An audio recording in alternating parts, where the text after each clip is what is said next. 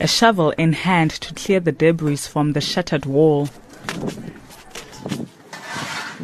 Covered in dust from head to toe, Bafana Ngubane spent the day trying to salvage what is left of his property.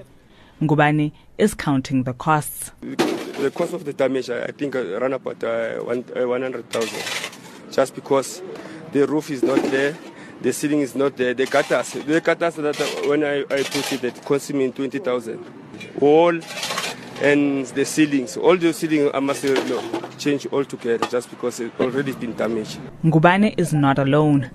Damaged corrugated iron sheets, bricks, wrecked furniture in mud formed part of the wreckage in the affected parts of Tembisa. About 200 houses were damaged, leaving about 400 people displaced or with very little shelter. I was called while at work, thinking it's something small, only to find my windows broken, no roof or garage door, or the ceiling, all gone. I've never heard of a tornado here in Tembisa. I'm so scared. Have been up the whole night. Uh, actually, I think I was dreaming, so yeah, it was not good. Really, my heart was not alright. How did you sleep at night? Uh, you know, we, we were not having a good place to sleep, but fortunate on the side of dining room, things were well. We sleep in the dining room. Mm. Yes, but actually we are not sleep all right because we thought maybe something can happen because the, the, the window were broken, the roof were open on top. It was like a dream. I was not thinking it happened to me. The nearby Phumlani Mall was also damaged. This man is one of the shop owners at the mall. All stock is damaged and all roof and everything is fall down. We see the after this happened, you know, we process all uh, things.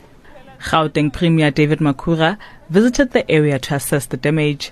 He says they have deployed people in the area to help those affected rebuild their lives. One of the specific things that's happening is you would see we have a, a team of our disaster recovery people who are in Orange. They are doing door to door to check those who uh, are affected, what kind of help they need.